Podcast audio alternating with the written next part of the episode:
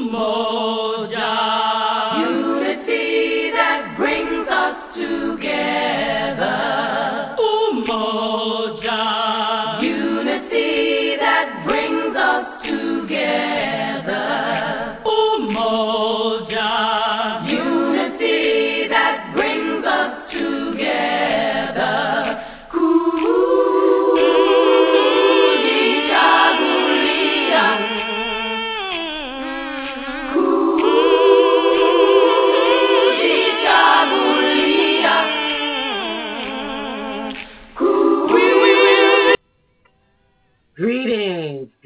And blessings.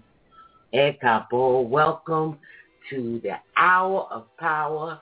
And we have two powerful spiritual leaders that we're going to be speaking to today. And actually three. I consider myself a spiritual leader.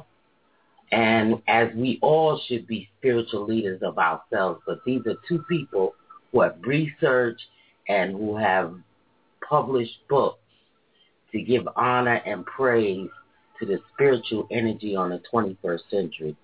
Before I bring them on, I'd like to do the unity prayer, which um, was created by uh, Baba Falashe, Awo Falashe, and it's beautiful and it says everything that I want to say in my heart. Olodumare, we greet you in thanksgiving and appreciation that we may come together in the name of Mother Earth Onile with one heart and one mind. It is our intention to gather in prayer so that we may transform the negative elements in the world that would see humanity enslaved in the illusion of lack, limitation, and confusion. We call upon your Ashe to unite us in like-mindedness, balance, and good character so that your ashe may flow through us collectively and have a powerful influence on those who seek to keep us in ignorance. We ask that we be able to recognize those same elements that we seek to change in the world within ourselves and overcome them with the strength and the spirit of the warrior. Let us be a tool for change, for the wisdom of the ancestors to flow through so that we know at every turn how to be victorious in our lives and be examples for the world to look towards. We thank you for your guidance, and so it is. Ashe, Ashe, Ashe, oh. And I'm so excited. I'm blessed that you guys have joined us. I I I hope that uh is Yayu is on. Uh actually is H. And then let me get the the Yeah, I'm, I'm here. Yeah. I'm I say I say, you know I try to say your name. I know it's Haru. But uh Okay. Haru Yuya Asa. Yuya is fine. Yeah, the, the whole attribute. We on with the Yuya is fine. Well, I'm excited because uh, first of all, I want to hear about your travels and um, any of your spiritual, ma- you know, uh, insights that you, you know, opened up because this is clearly a time of opening. And on the Mm. 14th, we have the blood moon coming, which uh, lets us know that there is major change out there as well as hopefully you have an Odu to share with us. We also have Dr. Ayele uh, Kumari on, Ashe. She's a beautiful sister. And I'm glad that we have this trio of power going on. Ashe, Ashe, Ashe. Okay. Well, it's good to be here. Ashe. So we're going to start with Haru. He's going to share with us what he's been doing. I'm so excited. I was waiting for the book. I don't know what happened to the book. I was supposed to get a, a link. I sure wanted to read that book. Okay. Well, we'll, we'll make sure we definitely get one out to you. Yeah. I know you got a lot of but um I was talking about grasping the root of divine power. Okay. All right. Well, we'll definitely make sure the team. Uh, I'll make sure you get one one out to you. You know. I say. But uh, and, and, yeah. and just send me a- link 'cause I don't mind supporting good Okay. projects. All right, Yeah. that's not a problem. Of course, the book um, at any time, uh, any book that we have coming out of the Anu family, those can be acquired at uh, anu-bookstore.com. And Anu is A-N-U, Anu-bookstore.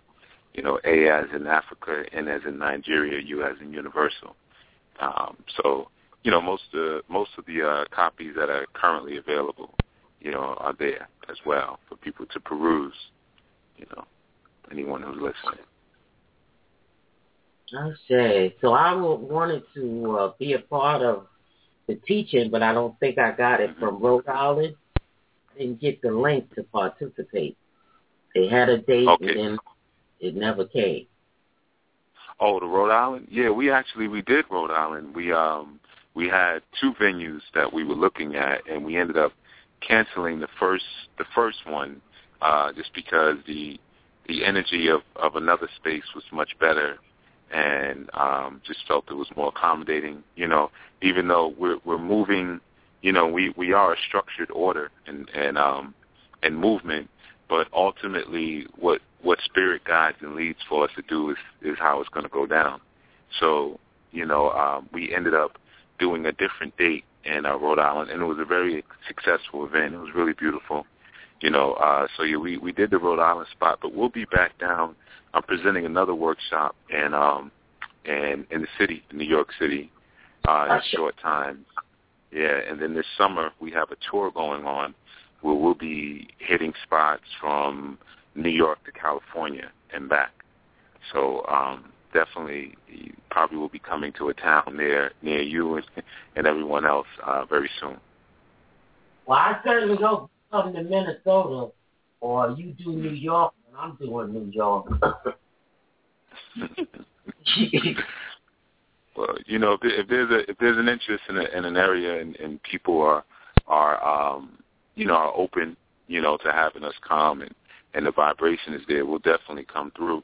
You know, uh, individuals can always send emails to um, questions at org. The word questions at org. If they are in a particular locality and you know would like to maybe help set something up where they're at, but um, you know we're definitely not opposed to coming to where you at. You know, um, if you're there, then we know the vibration is there. So you know we could definitely try to set something up. I say, well, I did find a little community here that are spiritually open. They still, you know, they they're still, um, you know, maximizing the Christ message because the Christ consciousness is out there. So a Right. lot of people are tied into the Christ consciousness, so they are understanding that it's a time for light. It's a time to free your heart of hate, biasing, and hating, and all those negative things, uh, because they serve no purpose in your own life. Mhm. Mhm.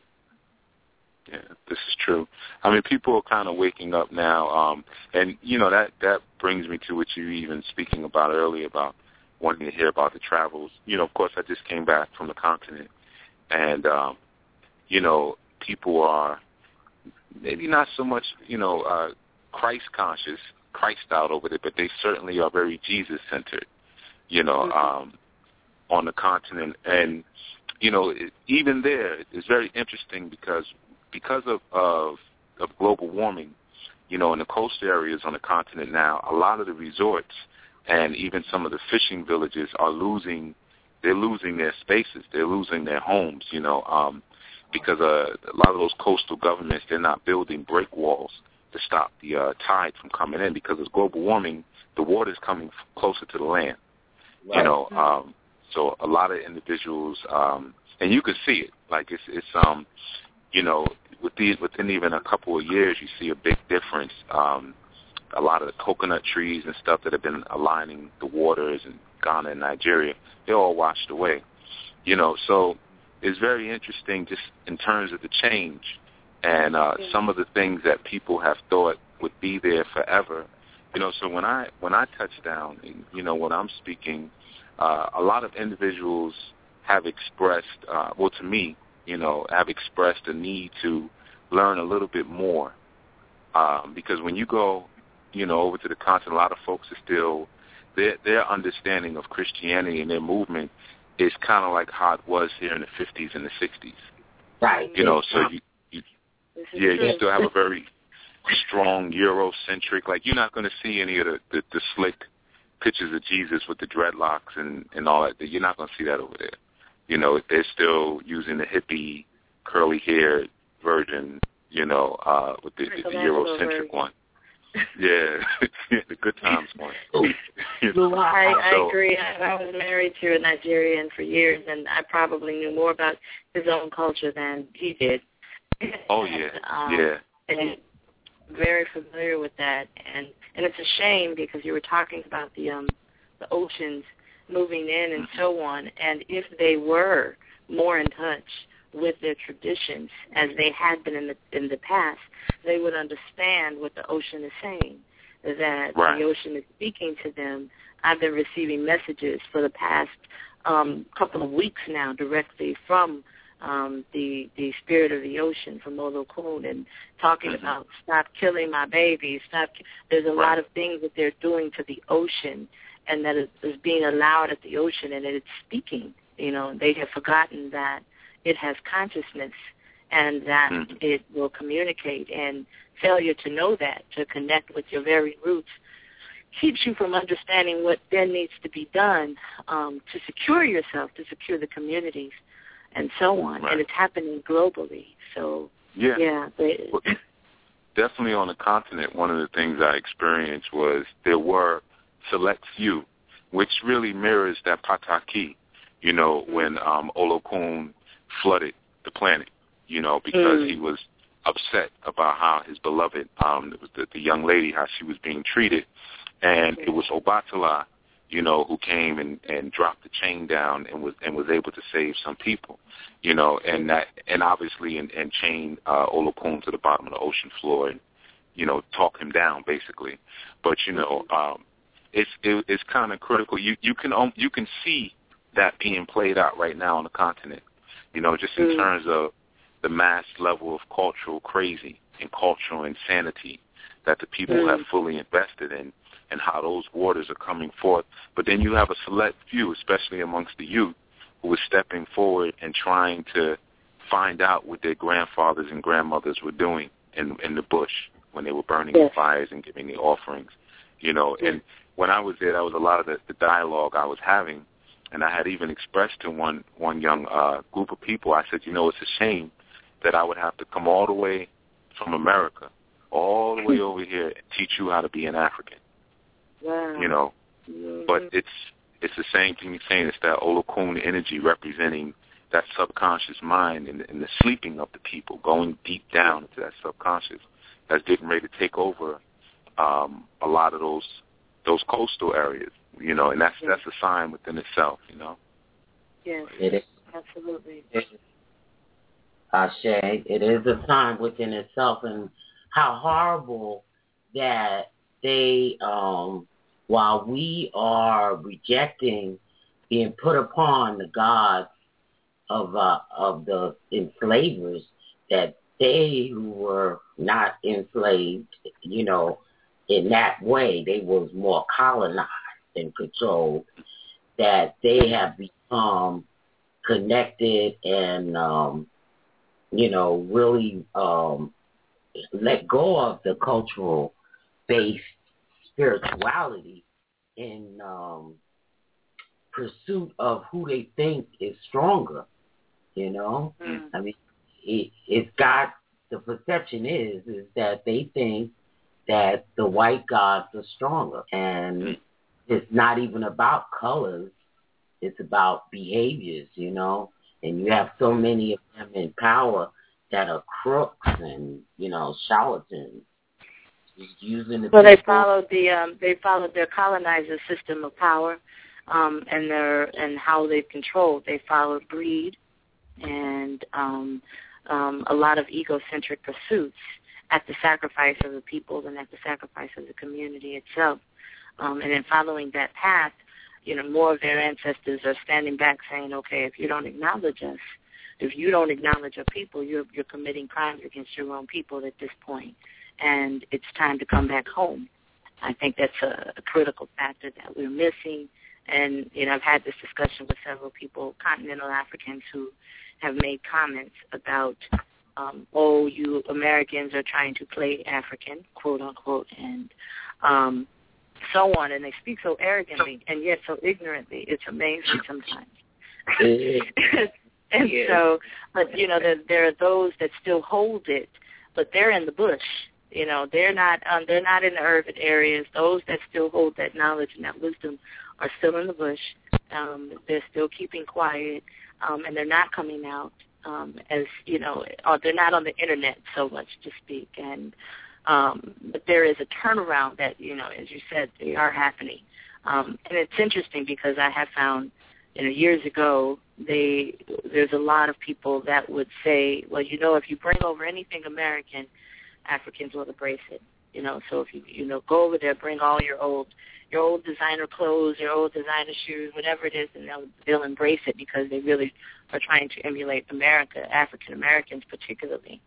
And so it seems that there's been a turnaround. It seems like in the last 20 years or so that as more African Americans have truly embraced their um, their African heritage and, and spirituality, not just the political consciousness of it, but the, uh, the spirit of Africa itself. Um, many of them are also waking up and saying, well, hey, we've had this all along. And perhaps there's something that we've missed along the way. And, um, you know, there's, there's so many thousands of Igbo shrines that have been burned down to the ground and, and so on. There's only a few that are left and yet now they're they're saying, well, maybe we should have kept all of that, and maybe there was something that we're missing because we are going back there in masses, saying, hey, where's the spirit? You know, we want to learn, we want to know, and um, and they're taking notice now. Isn't that terrible? Is terrible. That really is terrible. And and it truth be told, you know that even though they were working in in you know, I guess in support with the support of the colonized government, whatever European government that was. Um, and still you see it in these countries where um, they still control things. There's still an imagery of Africans as animals, Africans as, you know, just, you know, making a lot of foul jokes about African people. And you know, we have to we have to really get begin to take action against images of African Americans, African people in general in the negative. We have to let sure. we have to really dispel that, you know, and, and work. Absolutely. Well, it's you know it's a it's a it's an ethnicity thing, and there's there's many you know ethnicities that um, are, there's over three thousand ethnic ethnic cultures um, on the continent, and you know there's still this ethnicity versus that. Igbo still don't like Yoruba. Um, you know, there's there's you know the the Ga and the Akan are still you know enemies and so on and so forth. So this issue of ethnicity um, lends itself to both being very pride, you know, having great pride in there their ethnic heritage, um, and also being in conflict. And you know what I've come to understand is what I now call African diasporans. Um, we have a sense of our own ethnic identity that has been shaped with over 3,300 years of um, being um, throughout the diaspora. You know that gives us some things that are you know unique to us that we also bring to the table. Um, and for me, you know, particularly after some of those conversations, I found that it is time for us to truly um, embrace who we are, even as you know, as diasporans, and our and embrace our experience um, and what we have brought to the table. Because what we've done is we've brought the, the, the attitude of survival and thriving. We are the ones who made it through. We are the ones who went through, you know, our own cultural initiation um, through the Middle Passage that um, brought us to a whole new place um, in our own group. We had no more time for um, your Igbo, your I'm Yoruba, we're enemies, you know, and, and so on. We were all in the same boat, which forced us to have to um, work together and unite under a common ancestral banner um, in order for us to survive, in order for us to transcend. And we did that. Um, you know, do we have the battle scars and the wounds that came with it? We sure did. But we still held it down. And there are traditions in the spirit and the ancient uh, cultures still remain, and we are still coming back and reviving those things more fervently than ever. And so there's a whole thing that, you know, we as, you know, African diasporans have to also now embrace um, as we contribute um, instead of just imitating, you know, what we think it means to be an African. We now contribute with our own um, with our own wisdom as well um, to the body of of knowledge that our ancestors, both um, in the diaspora as well as on the continent, have contributed to the world. And um, you know, it's it's it's time for that. Our ancestral bloodlines. I was talking about the bloodline to a, a, a friend, and you know, they were talking about well, your bloodlines are you know you don't know where they are, and so on. I said, yeah, but you know, eight generations, an African American that has had eight generations back can trace their bloodline to up to 256 ancestral lines, which means that how large is that in terms of how we can receive our ancestral knowledge through 256 bloodlines um, throughout the continent. So while it may not be one particular bloodline, one particular ethnicity, um, we are able to also tap into the bloodline, the DNA consciousness of an entire massive line of people. And there's something I think that's unique in that, that is um, needing to be more explored um, from that perspective, that um, we didn't lose it all. It's, it's still right there. It's a matter of tapping that, that unconscious, that superconscious, that ancestral consciousness um, to revive it. You know, and all we have to do is know the tools and how to do so. And so that's kind of what, you know, I focus on is how do we revive it? How do we bring it back? How do we remember that which was fragmented and lost? Um, and how do we connect it to what is going on now? And how do we use it to move forward and to transcend and to reach our greatest and highest potential both as individuals as well as as a community um, and as a global community. So. So that was a big question, Haru and I know that you've already written about it. So, you know, you want to share how we uh, transcend the negativity of, you know, dogma and all that other stuff that holds us down so that we can meet our spiritual unity. Hmm. Sure. You know, I'll I'll share it via um, Ifa Odu, that was given uh, for this this month that we're currently working in because uh, unfortunately my time is limited. So I'm going to give the Odu, and then I'm going to, um, you know, I'll give that, I'll answer that via that Odu, and then I'll I'll allow you to to continue on, you know, to move forward. But um, you know, last month, uh, the month of March, you know, very interesting because we're we're in a strong Oya season right now. And um, in the month of March, our Odu was uh, was um, Osha Kanran. And when you're dealing with Osha Kanran, you're dealing with the joining of Oya and the hunter, Ochosi. You know, so Oya also being the dare woman, this speaks about, you know, being hunted, being tracked, being marked. Uh, but more importantly, uh, that which is being marked or that which is being tracked is how we perceive and how we look at the world. You know, speaking about our our particular perception, our viewpoint is very valuable to the parasitic elite in the world. Those who would want to know what your opinion is is about about certain things. You know, uh, for instance, a lot of times, and we're speaking about again March, but a lot of times uh, people speak about the uh, the ethnic cleansing or the genetic annihilation that it seems that the that certain powers and certain people are waging against those who are melanin dominant. But the the reality and the truth is that uh, those individuals would never uh, attempt to completely wipe out people who are melanin dominant because people who are melanin dominant are needed here on the planet to decode the planet. You know, so when you buy these these books with the hieroglyphs in them, and you buy the books with the Medu Neter in them, and you buy these these books that have these Yoruba patakis in them, and then you go on the YouTube and the social networks, and you give your interpretation, and you break down things, and you give the Odu of the month.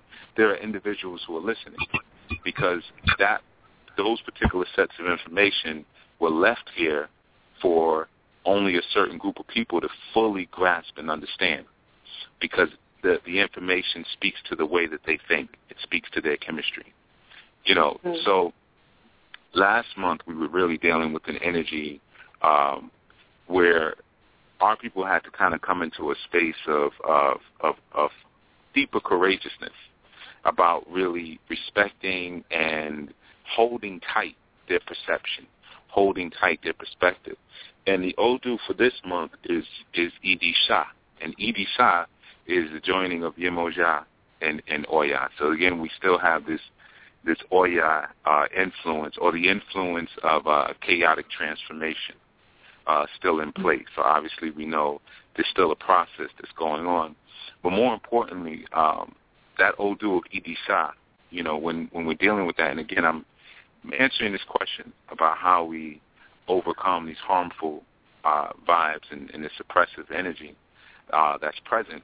And E.D. Shah speaks about one who learns how to take themselves very lightly, but take the world very seriously. Okay? And it speaks about one who um, respects the fact that their foundation is, precious, is, is precious. Okay, so they don't run away from the um, the calls of their foundation. When you're dealing with E.D. Shah, oftentimes you're dealing with one who was running away from um, the call of chieftaincy or the call of some form of community service, you know, or community title. Okay, ED, which is the Odu, uh, which speaks strongly to our, our, our dear Yemoja. Uh, ED itself, the word means foundation, or it means it's represented by uh, a woman's buttocks, a woman's behind. And what that what that means when you when you're dealing with the idea of the woman's behind, you're dealing with the foundations that we sit upon. The the behind is the throne for every ruler on the world. The woman's behind, you know, and we know this when we look in our again Kemetic systems and we see images of Heru and Auset. And he's always on sitting on her lap, suckling from her breast. You know, so um, one of the critical things in this time right now is respecting the mother. And what I mean by respecting the mother, not necessarily literally, although that's not a bad thing to do, but respecting the um, the wisdom origins that we come from and not running from them. Everyone is seeking your wisdom. Everyone is seeking your perspective, your, your perspective, and your your worldview. And now is a time where you, you cannot run from it. Now is a time where you have to um, start speaking to Eshu more Okay, start speaking to Eshu to open up those looking glasses so you can look back into your foundations to understand some things. So this month of April is going to be a strong month where um, for those who are listening who have been getting calls, not just the spiritual position. I'm not talking about people saying, "Oh, I feel like I should I should be initiated." Not so much that, but people have been getting calls, um, whether it be internally or externally, to serve certain positions in the community, whether it be to be on a board of something or to join a Big Brother, Big Sisters program, whatever. But you you know what it is. Now is a season where you don't want to run from that because what's going to happen soon, you're going to stop getting the call from it for it. And you got to remember something. It, it's only in our, our flesh bodies here in IA, in the third dimension, that we have this concept of time. When we're dealing with the Orisha and we're dealing with the emanations of Olodumare, they don't they don't deal with time. So therefore, they'll let you fade away. They'll let a whole another generation fade away, and they'll just try to try this again with the next generation if you don't want to do it. You're not that precious. that you know the whole spiritual kingdom mm-hmm. is going to stop and wait for you to get your act together. Okay, so this is the time now when you want to answer those calls. Okay, so we really want to be looking at political and um, and social contribution in this time beyond the pursuit for uh, religious title and accolades and, and ceremony.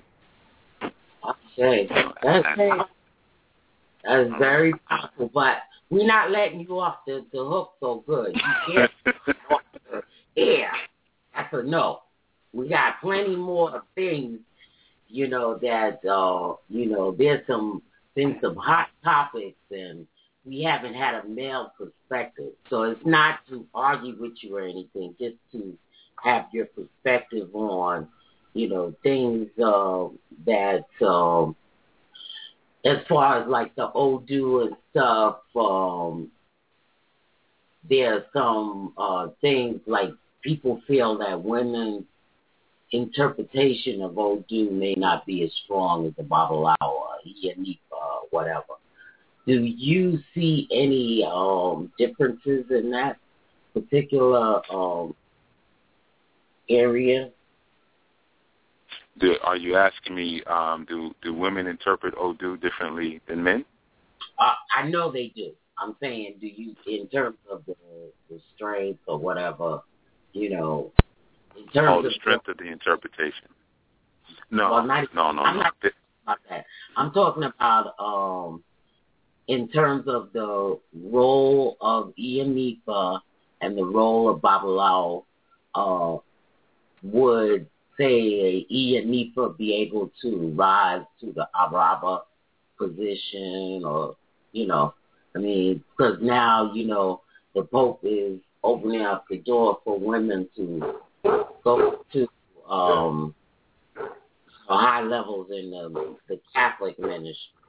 So I'm just wondering in terms of, and this might be, you know, and you could tell me if it's too much, but this is something that I wanted to hear from a male perspective because, uh, you know, through our legacy, it seems like women are always put in the bottom, and it's like everything that we had has been taken from us, and everybody's got the power, but Mhm.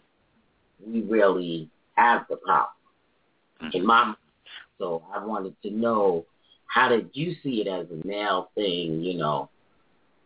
hmm Well, the first thing Mhm. the first thing we need to look at and acknowledge is the fact that the word Odu means womb. Okay, so we have to start there. The word Odu means womb. Okay, and in the name even of Babalawo, Babalawo is comprised of Baba El Awo. So you have the term Awo in there. Awo meaning mystery. Mysteries lie in the dark. Okay, the womb is a place that that encompasses and cradles darkness, which is owned by a woman. Okay, um, so let's let's start from that understanding because a lot of a lot of what people are, are arguing about um, is not even African. Okay, a lot of this is is the introduction to a of, of a foreign and an invader's mindset into these traditions, and they've all been infiltrated. And then we Mhm. start arguing over these little seeds of foolishness that somebody else dropped in our traditions. Now, it's not really an issue of an Iyanifa meeting a Babalawo's level. It's, it's it's more of an issue of can an Iyanifa go as deep as a Babalawo can go high. Okay, that's the the balancing and the exchange in what we do. Uh, the woman is supposed to go deep into the mysteries. The man is supposed to go high into the light of the information. Okay, and that's why Ifa is a family-based system. This whole thing where, you know, I jump up as a Babalawo and then cross country somebody jumps up as an Iyanifa and we're in competition, that's completely off. If I find an Iyanifa who wants to be in competition with me and she doesn't, you know, I'm, she needs to be my partner. That's how that needs to go. If you feel you bad enough, you know, to, to, to go head to head with me, then we need to be doing readings together. People need to be coming to us as a unit. That's how we've we've worked traditionally. This whole thing of the man controlling the spiritual arena, that comes from the introduction of Catholicism. Okay, so that's why we even have, you know, concepts like godchildren and things like that. That's not how we, you go to the continent now, that's not the language that we speak over there. That's not the way we operate. So um, that type of argument, I mean, that's my answer, but I wouldn't even have it like a person can come to me with that discussion. We ain't even gonna have that that talk. It, it's that's not it's not African, and you know sometimes you have to compare some of these grievances or these discrepancies, and you compare them with with the principles of Ma'at. You know, make it real simple, and just run down the list and say, okay, what what we're arguing about here right now can it be resolved in the principles? And if it cannot be resolved in the principles, then it's not African. Let's leave the conversation alone. Right. You know, so um, no, there's no competition, sis. No, uh-uh. it's just that we're moving. We move in different directions. As Babalawo, we move up. As Iyanifas, you move down, and that's the balancing of that light and dark that we have to fulfill together. That was an excellent, excellent response. Thank you. Sure. I agree. I think one of the things that we tend to miss is that balance of ma'at and that we don't take it um, back to the ancients. And we have these contemporary discussions. Um, Catholicism is, is, is, I mean, their foundation is, you know, male-only priest. So when you put that onto a system um, and infiltrate a system, then it becomes that same adaptation of male-only priest. Uh, right. and so on. When we look at even the um, Awo, you know, the, the the owner of the mysteries, and um, ancient Kemet would say Shawo, which is an aspect of uh, Ma'at. She's, you on paper it looks like Seshat because we tend to pronounce the T's.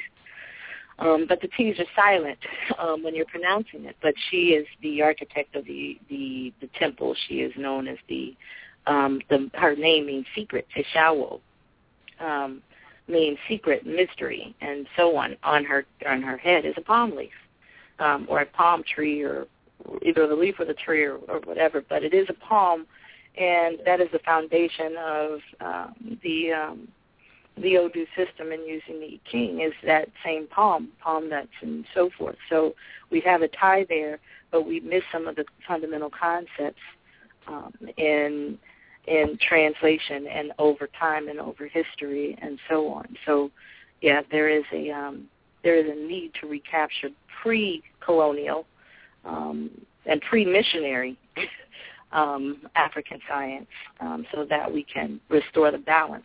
If it's not balanced and if it's not bringing about balance and wholeness and harmony and unity, um, then it's creating conflict and dissension and it's not um, in alignment with truth, period. Mm. Okay. Well, I definitely um, am very interested in the Odu that you drew for the month because it um, really spoke to things that need to happen in terms of people taking responsibility for whatever, mm-hmm. you know, thing that they are, you know, really uh, passionate about and, you know, taking the forerunning spot of going and fulfilling the the the need. If you have a, a children's program and there's a need for someone to do supervision, you you got to adhere to that too. It's all about taking responsibility for what you love and what you care about. And, you know, if you care about yourself, you care about the community. So, um, you know, it's it's also some, something that um, really um, it really got to me. It really got to me, you know. So I I wanted to ask whether there was something that people could do to see what they need to get into rather because you know there are some people I know for myself I'm I want to do a lot of stuff you know, for people who want to do something but maybe be uh, have a duality or maybe multiple things they want to do, how would you say to, you know, to really make that one thing, or could they do multiple things? Mm-hmm. Well, I'll first start by saying that this particular Odu, I'll answer that, but this particular Odu is not so much speaking about things that people want to do. Um, it's, it's more speaking about. It's, it's not so much speaking. Oh, okay. Um, this particular is not speaking so much about things that people would like to do. It's speaking about things that they've been called to do. So now we're, we're speaking more um, obligatory aspects of spiritual and, and communal revolution. You know, the things that need to be done, that that they've been called to do, and they've been running from. Okay, this that particular Odu, because when you're dealing with with Sha or Osa or Oya, a lot of times you're dealing with this that wind energy. You're dealing with movement, and you're dealing with uh, a time when people are not taking things as seriously. They're moving and they're running away. You know, um, so this that's more so what what this Odu of the month is dealing with. So these are things that people know. You know, um, for instance, when I was on the continent, there was a brother I was speaking to who was having a lot of trouble in his village. So he does a lot of work and brings people like me through to come and help. And it's one of the villages that you know I give some support and strength to. And um, you know, in in conversation, I was saying, you know, you really need to requisition for the stool in in this village. You really need that you know, you need to have a stool in your house because there's certain moves that you need to be able to make in this space that only a chief can make. And he said, well, actually, my my family is the royal family. He said, um, many years ago, my grandfather sold our stool because we needed money. So we actually stole, sold our um, our royal seat. You know, so I said, well, and he said, I've been getting dreams about it. And I've been thinking about it, thinking about it, thinking about it. So that's a, that's an example of what of what this is speaking on. Situations where you're being called to a position that you previously ran away from. Okay. Oh. Um, so now, um, in terms of your question, though, uh, how do people get in and where do people begin? You know, you always want to get in, and that's even when you're coming into consciousness. You always want to get in right where your interests meet. You know, right where the things or even your hobbies or the things that you enjoy. You want to start there. For instance, you have people who enjoy preparing food.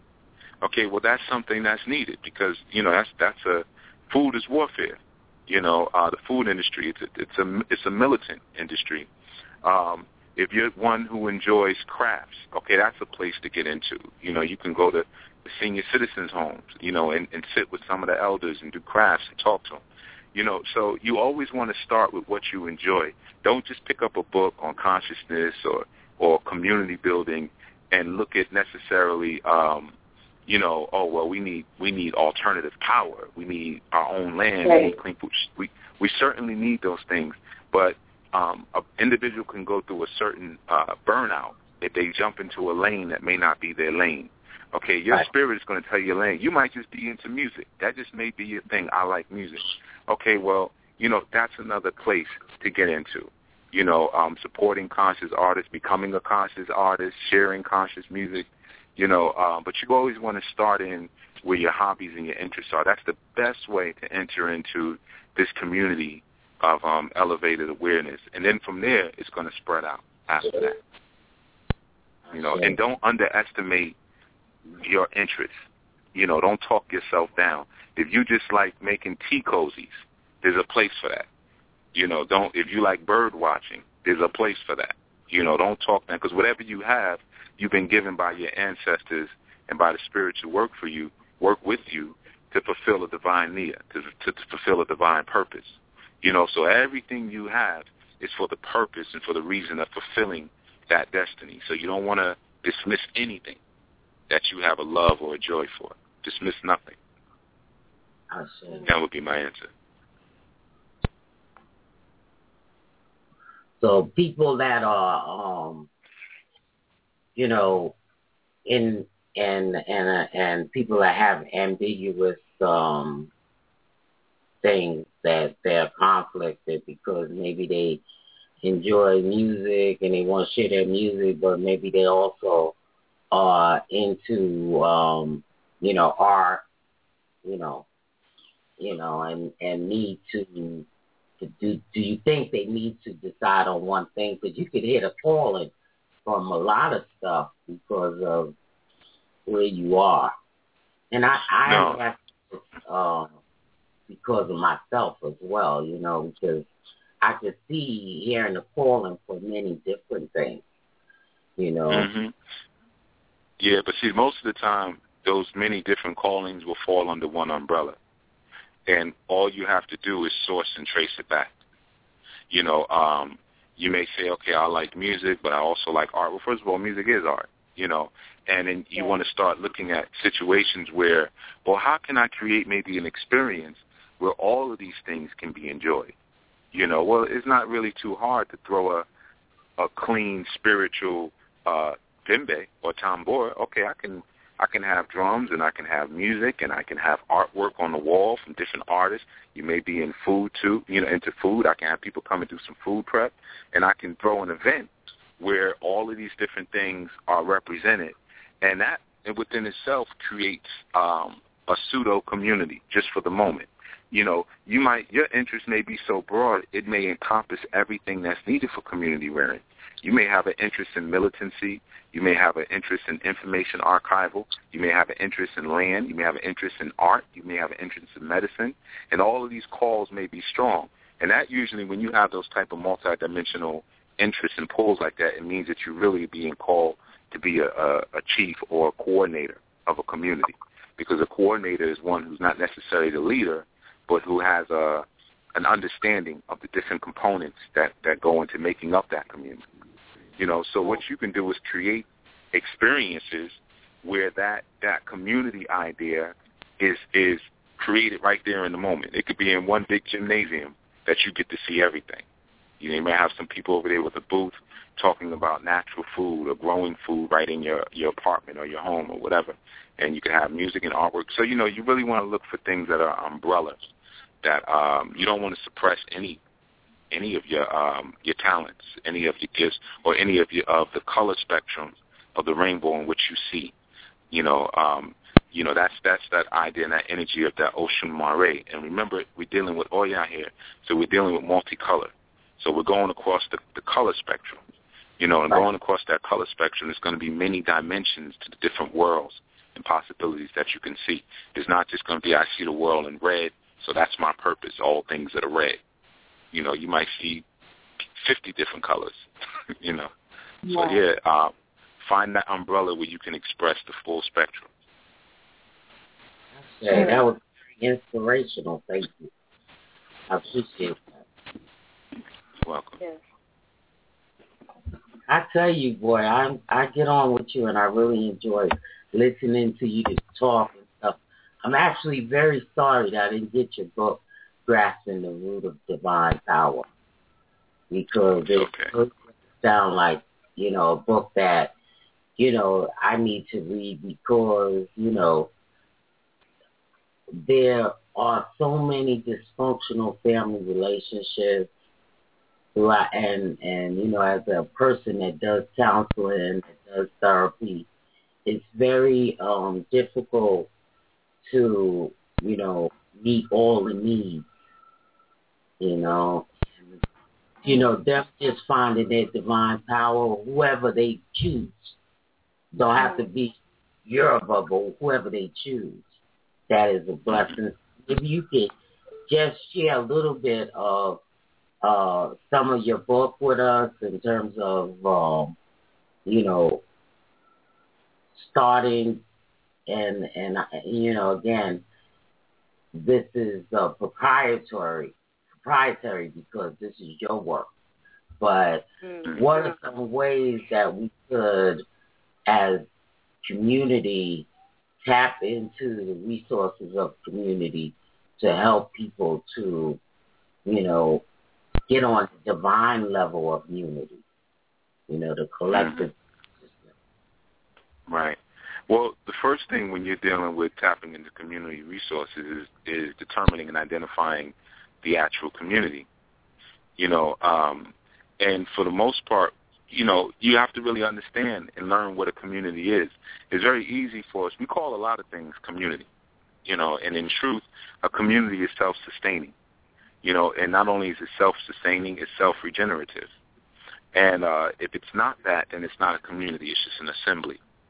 You know, so one of the things that um, I focus on, and not just with the book um, Grasping the Root of Divine Power, but even with the, the work that I do, whether it be lectures, seminars, workshops, um, is community rearing. Uh, before we, we put a lot of energy and effort into um, healing and rearing the individual or even the child, like we say it takes a community to rear a child, where's the community?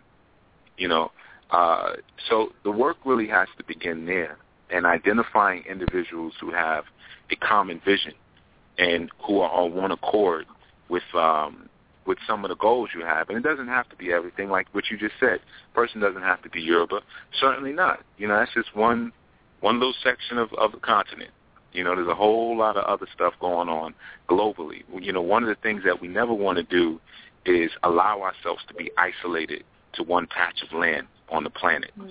You know, that was that was a, a, a trick by the enemy. You know, the truth is we're, we're global citizens, and we can look at the entire world like a menu and say, hey, I think I want a little bit of this, a little bit. I like what they're doing over here. Then I'm gonna take a little bit of that, take a little bit, take a little bit of that. You know, um, that is one of the things that we were afforded. You know, going back to what Sister was saying earlier about um, coming into this place and establishing something new. You know, one of the new things that we were able to establish was being able to break some of the paradigms of tradition that were no longer working for us. You know, when you go to the continent, there's such a strong and um, assertive respect for the elders. You know, it's really strong, even to the point that you go to certain regions and you'll see whole villages just just crumbling and going down to nothing because the the, the leadership of the elders is so poor. But the youth mm. are not going to rise. There's there's no like there's no there's no language like there's no statement like yeah I hear that but I'm saying you don't say that on the you know once you're told once that is laid down whatever it is that's it you know you put your head down and you wait until you're dismissed from the meeting or whatever's going on you know um so here we got the opportunity to learn that phrase yeah grandma i hear you but all due, with all due respect i'm saying you know, yeah. uh, which allowed us to create some some different kind of paradigms, you know. So, uh, you know, to answer your question again, we got to start with community rearing, and you know, obviously that starts with at the individual level, with us being able to fix and heal ourselves, and then after that, it starts with family. You know, if we're not establishing family, and and you know, well, I'll use the term community, you know, dealing with the spiritual community. Um, and it goes back to the question you were asking about this these wars between Babalawos and Iyanifas. And sometimes the wars are also between Babalawos and Orisha priests. That's a whole nother thing that happens. You know, and the truth is, if people were more focused on creating families, you wouldn't have a lot of this foolishness. You know, Ifa is a family-based system, whether people like it or not. And you got a lot of these uh, renegades out here, you know, whether they're Babalawos or just just Awos, period. You know, we want to even use that term. And because they don't have the understanding and the stability of family, they don't have an understanding of the importance of rearing community in this in this time. You know, so some of the best medicine and healing um, we need at this point is understanding that we need each other. You know, we need we need to create families. We need to join you know, um, that egotistical onslaught Sister spoke about earlier. You know, again, that comes from the imbalance of not having that high science of man, woman, child, of having those families. And I know a lot of people want to define families as many different things, and you can create your own different definitions all you want, but that, but you know, Orun, the heavens, has shown us what what family is: sun, moon, stars, and that's where the balance comes from. And Without that, these sicknesses are, are going to persist. So my answer would be, you know, um, we have to start with our personal healing before we can try to go out and save the world. And a lot of that deals with us here, um, healing the emotional body, being honest about that, scraping away ego, and then we need to we need to join together. You know, you have to have the reflection of your mate um, to help you to balance out, to soften your rough edges, or to give you assertive, assertiveness where you need it based on your gender orientation. Mm. You know, family is, is is is a solution. That's it. Wow. I tell you. Ooh, you are somebody. I think that's an important point because a lot of times there are people who who do want to take up the they want to take up the sword and be the saviors of the communities, but their fundamental relationships and families are not strong. They can't get along with Right. their mothers, their their Mhm. wives. Um, Right. You know, they leave a, trail of you know children behind with you know no guidance and so on and so forth. And you know, if you want to lead a nation, start with the one in your home and your immediate the people you can actually That's lead. right. And if you Right. can get that together, then you can show other people how to do it. But how can you Right. show someone else how to resurrect the community and the community within your home is in shambles? That's right. You got it. That's right. And and I- and I I would put that charge on the women, to be honest with you, because um, women really control the spiritual community, not not just on the planet, but even in the heavens. You know, that's a heaven is is yin. Heaven is is is, is feminine energy. Even the Mm. the name Olodumare. Olodumare means the owner of the serpent's womb. You know, Mm. so um, and the planet is sitting in in, in in darkness. We're sitting in a giant womb. womb. So, you know, um, the spiritual kingdom and, and reality is is that's that's yin. That's feminine energy. There's no doubt about that. You know, Sure. um, so that's kind of reflected here on the planet. But man, and when I say man, masculinity, male, brings order to the chaos of heaven's spiritual community. Okay, so that's not to disregard the role and the function of men in the spiritual community because someone has to bring order to it. You know, um, but through that chaos we have creation. Without without chaos there is no creation. Okay, so with men there's order but nothing gets produced or created. Okay, but um I put, like I say, I put that charge on the women because for the most part, you whether you go to the Orisha community, Ifa community, or just the spiritual, conscious, metaphysical community, you mainly will see women. You know, it's mainly women, and I think women have to start putting a different standard on those who are coming forth as leaders, even in the church. You know, um, I'm not going to your lecture if you, if, you know, you're going to talk to me about community building and, and children and family, and you don't have a mate. You know, that's that's just suspicious. Some something's wrong there. You know, and if women would take that standard now and look at a lot of the quote unquote, because a lot of these leaders are are internet leaders anyway. They're just on YouTube and stuff. You know, but if they take that standard and re-look, you know, yeah, it would cause the men to rise up to a different reference point. Because whatever it is that the sisters set, we'll rise up to it. You know, women say, I'm not coming to your event because, you know, at your age, let's say you're 40, you're 50, you're 60 years old, and you have Right. no mate, you have no children, something looks wrong here. I'm not coming Right. to this, you know, then that would help to change the standard, I feel. I agree. I mean, I've said that to a lot of sisters. To me, it's suspect when you're 50 years old and you've never been married and you don't have any children. um, but that is something, you know, I've, I've mentioned. But the other thing is, is that, you know, you're right. Many of the communities, the, the greatest portion of the communities are women. And Right. too many women still uphold men in leadership positions that will Mhm. then oppress them in that regard. So as we relate to the uh, Ianipa um, situation, you know, I've, I've asked some sisters, you know, just like I could never be a part of the Catholic Church, well, for multiple reasons. Um, anytime I'm excluded by either being a woman or being um, a person of color, that's a problem. Why would you embrace an African community that will not allow you to fulfill your greatest commu- your greatest potential? I'm not understanding that. You know, um, and I mean that that's just me. I'm not understanding that. As a woman, you're allowing someone to tell you that your potential is only at this level when the Odu clearly says otherwise. If a man got this same Odu, then they would be initiated in this way, and yet because you're a woman, somehow that doesn't apply. Why do we uphold these these standards as women um, in these communities? If you were to say, okay, well, I'm I'm I'm moving on to a different place where I can fulfill my own potential, um, my you know, as I am deemed by destiny to do so. So you know, you are right. Um, too many of us sisters are too um, complacent in asking the right questions, standing our ground. Um, well, one of the things with that is one of the things, sis, is that we have to stop thinking that our greatest potential is sparked and stimulated by initiations. Sure. That that's not that's not you know the initiations are are wonderful experiences. They help tremendously, and you're speaking to someone who is initiated. So I'm not speaking from outside, and you know, so I'm, I'm not coming from that perspective.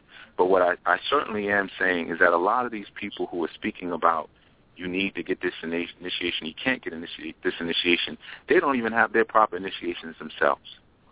You know, um, so one of the things that we have to, you know, stop being so dependent on is that it is, are those external influences, especially as women. And I would I would urge all women who are listening to take a to take a hint from Hindi culture, and and take a little time to study tantra.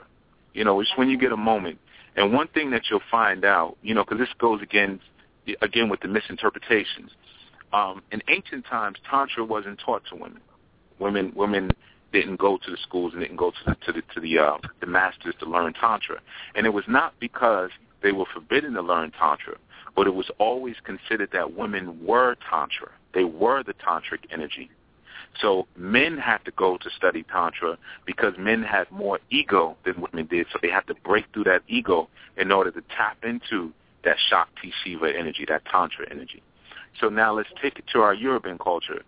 You know, a lot of you know, cultures will say, or a lot of elites will say, well, women can't see Odu. Okay, and they misinterpret things. Women are the Odu. Okay, Oh, so you might get a reading that comes up, and I might get the same exact reading. They say I need to get initiated to a Babalawo. They say you ain't getting nothing. Well, it's not that you're not getting anything. You already have it. I'm the one that has to go through the veil and the grove to go get it. But unfortunately, it's not worded like that because like those Catholic systems, we have now become afraid of our women. We even call our age, we call witches and we call them witches and we get scared when somebody says witch or the iyami. You know, Ain't even talk and- about it. Ooh, shh, don't talk about it. Don't Right. say it too much. Right. Don't don't say their name, Iyami or Soronga. No, leave it alone. You know, without understanding again, well, just align yourself with a witch. Because I say all women are witches anyway. So, so whether you want to talk about it anyway, you know, they they surrounding us. So you know, align yourself with them, but don't be afraid. So it's the same thing in what you're speaking about. And I'm just, you know, not just you know speaking to you, but just any woman who's listening, you know, to hear it from a man's mouth. You have Odu. Okay, so don't let some some man come and usurp your power like that. You know, and that's one of the problems. A lot of a lot of you are way, way, way too submissive to these babalawos. You know, especially Correct. some of you who have husbands. Okay, now throughout this entire conversation, I have not required, and I don't even want anybody to call me Baba. When I got on the phone, I said, no, you can just call me Yuya. Okay, so th- there's there's a certain um, energy that even comes with that that title Baba, and I will tell you in Nigeria, you don't necessarily call Babalawos Baba. That's not Baba is, is, is reserved for other people, and they're usually a lot older than the Baba Babalawos that you see here in the states. If we really want to talk about the actual culture, you know, so stop giving away your power. I say it, say it. Don't don't don't give away your power to someone who's telling you you can't get initiation or you can't get your head washed by. Don't worry about all of that. You you you know initiations um, are needed for certain people and at certain times, you know, but they give you a battery pack. In reality, if you were stranded on an island by yourself and you had no one to come and put gin on you and scrub your head and take you through the actual process, you could still get it. You could still reach that reach that highest potential. It will be a lot harder, but you can still do it. Absolutely. So, Absolutely. you know, That's And we it. Out- asked about the inner roots of power. And I Yeah. did read the book. Oh, okay. I did read your book, and I did enjoy it, and I think it's a um, it's a wonderful contribution. I like the way that it was written um, in clear, plain language, and um, how you present both yourself um, in the book as well as I've, I've checked out some of your videos as well um, Mhm. on uh, Udemy Think Academy. So um, it's a great book. It really, really is. It's a good foundational book, and I'm always talking about you know, we need good foundational books about, you know, the culture and so on that are not um, too complex. Sometimes we get so deep in the culture we forget about the everyday person just walking in and right. complex language and they're like, What? Huh? What? They get lost mm-hmm. before they even start. you know, I right. asked uh, someone asked a question about, well, how can I learn more about this lifestyle, right? And some of the responses are the posters, oh, don't call it a lifestyle, it's our culture, it's our way. You know, they got into all of this deep philosophical, and all the other ones right. to know is, can I find some basic information to help me understand Where do I start? so Where do I put my um, foot down? Enjoy, yeah, I did enjoy uh, because of those things and, and the divination and so on. So real basic things that are presented very clearly and in a concise way um, that support the overall development as a person themselves. I, I appreciated that. Oh, give thanks, sister. I, I do appreciate the uh, the review. sometimes others can do it better better than I can, and you know that that um, execution to say things simply has been my my own course, personal course of study. I'm I, I'm on what I call the, the Bob Marley and Fela Kuti way. And what mm-hmm. I really try to do in my work, you know, when you listen to Bob Marley or you listen to Fela Kuti, they explain some very complex subjects and topics mm-hmm. in a way that a five-year-old can understand. Right. So when I write or when I speak, I try to do it in that I, I take a cue from them. I invoke their spirit when I write, and I try to write things in a way where everyone, a child, so you can give this book to your ten-year-old child, and they can they can tap into that power. A lot of times, people write and they speak in a way where they're striving for such profundity that mm-hmm. really they just make they show how stupid they actually are by making you feel stupid with certain words. They show that they really don't have a grasp over the information. Right. You know. Yeah. I, I agree. I write the same way, and I, you know, in my writing, I thought at some point, well, maybe they're just too simple and otherwise. But what I'm told, um, at least in spirit, is, hey, you got to go to where the people are. It's not about you know trying to make them figure out where you are. You know more in that regard, or you have a wider perspective, so you go where they are and you start with what they know and you build mm-hmm. back that form as opposed to trying to look all, you know, um, um, wise and all knowing and, and right. all that's ego. That's all ego. I want to look this certain way or whatever. Are you trying to impress them with what you think you know, or are you trying to really share with them and empower them with what they need to know and what they're searching for? Then that That's becomes right. you know, the difference. It's not about me. I don't really care how you get it. um, mm-hmm. If you get it, so Just as get a it. teacher, I, you know, I explain things ten different ways to see, you know, one of those ways you might get, you might grasp. Um, and that's kind of the same thing that I do in Spirit Rising. I, I rarely mention anything regarding um, any deep spiritual concept in terms of it by name, but I teach very fundamental and advanced principles. I just never mention it. You go through the whole tree of life, but you'll never know it necessarily just by reading the book. You have to know that that is the tree of life, and those are the Kabbalistic teachings. those are how they apply Right. to African principles and all of those things. But I skip all of that and just deal with every day, and that's important because those who are already quote unquote half conscious, they're at least searching, they're looking. It's those people who are searching but don't know that they're searching, and those people who are uh, just trying to figure out, you know, something. What what's this all about? Those are the people who still are trying to wake up. Right, right.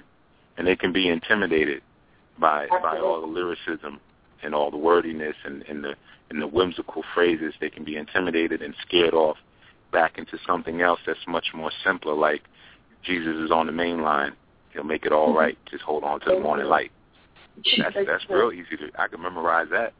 you know. Right. So we end up we end up losing people. Absolutely. Mm-hmm. Absolutely. And, and, they, and they do. They they look and they're like, okay, I don't know what that is. I don't know what I'm getting to. It, it actually promotes more fear in many ways because if they already have some basic misunderstandings of what the practice is, and that's Right. multiplied by, I don't know what I'm getting into. I don't know what this is all about. And there's all this fear and mystery and all of these things that are talked about that maybe I just need to pull out Um. And it's, mm-hmm. it's, it's sad because it will, you know, it, it promotes sometimes that fear, and that'll kick in long before the uh, the actual process of, of, of knowing and understanding happens. Right. And um, you know, or you know, you have those that are promoting a, a letter guided more by their ego, which then undermines some of the core spiritual principles um, before mm-hmm. people can even get, you know, their feet where they they abuse the power, they abuse the knowledge, the information, um, and then that also becomes a turnoff and um, dissuades people as well. So mm-hmm. um, it's you know it's it's just a process. That's right. That's right. Well, yeah. we only have uh, a few a few minutes left, so I want to give both of you an opportunity to share your information again. Um, Yuya, I have definitely enjoyed you so much, and um, I know we set up so you could come back for once a month, so that um, we can uh, get Odu from you and also talk about these kinds of things because I think a lot of men are afraid, you know, to talk about these things because they get so angry with it, you know, and we can't get angry. It's not a his or her, it's really a balance. And, you know, we need to get over it so that we could talk about consciousness raising and people really doing what they need to do. The Odu you gave was wonderful, and I I hope you have it written down somewhere. Otherwise, I have to listen to this about ten times to write Well, you know this is an oral tradition, yeah. So. yeah. no, I didn't mark it down, so you know it, was it's oral. So you know. but it's wonderful. I said it's wonderful. You know, I give thanks for both of y'all because um, this has been an enlightening hour of power, hour plus in power because it's over an hour, but it's just magnificent when you get on. I really have been trying to get other guests as dynamic as you are. And um, thanks be to God that uh, I was able to link with uh, Dr. Ayele is is just a, a wonderful uh, connection. So I give thanks for that. So I'm so excited. Uh, so give us your information, and then um, Dr. Ayele, you can give yours. Okay. Well, uh, of course, my name is uh, Yuya Assaan Anu, and um, uh, you know, I'm if it's a word, I'm Googleable, so you can Googleize me but um, I can always be reached at uh, the Sadulu House dot com, which is the name of my school, S A D U L U H O U S E for those who want to take classes. Um, I also have a site by the name of dot com, O R I S H A Religion dot com, Orisha Religion, and um, you know anyone who's you know more on, on the phone tip you know, uh, you can always call in, and someone from my team will uh, respond at one eight hundred ANU living.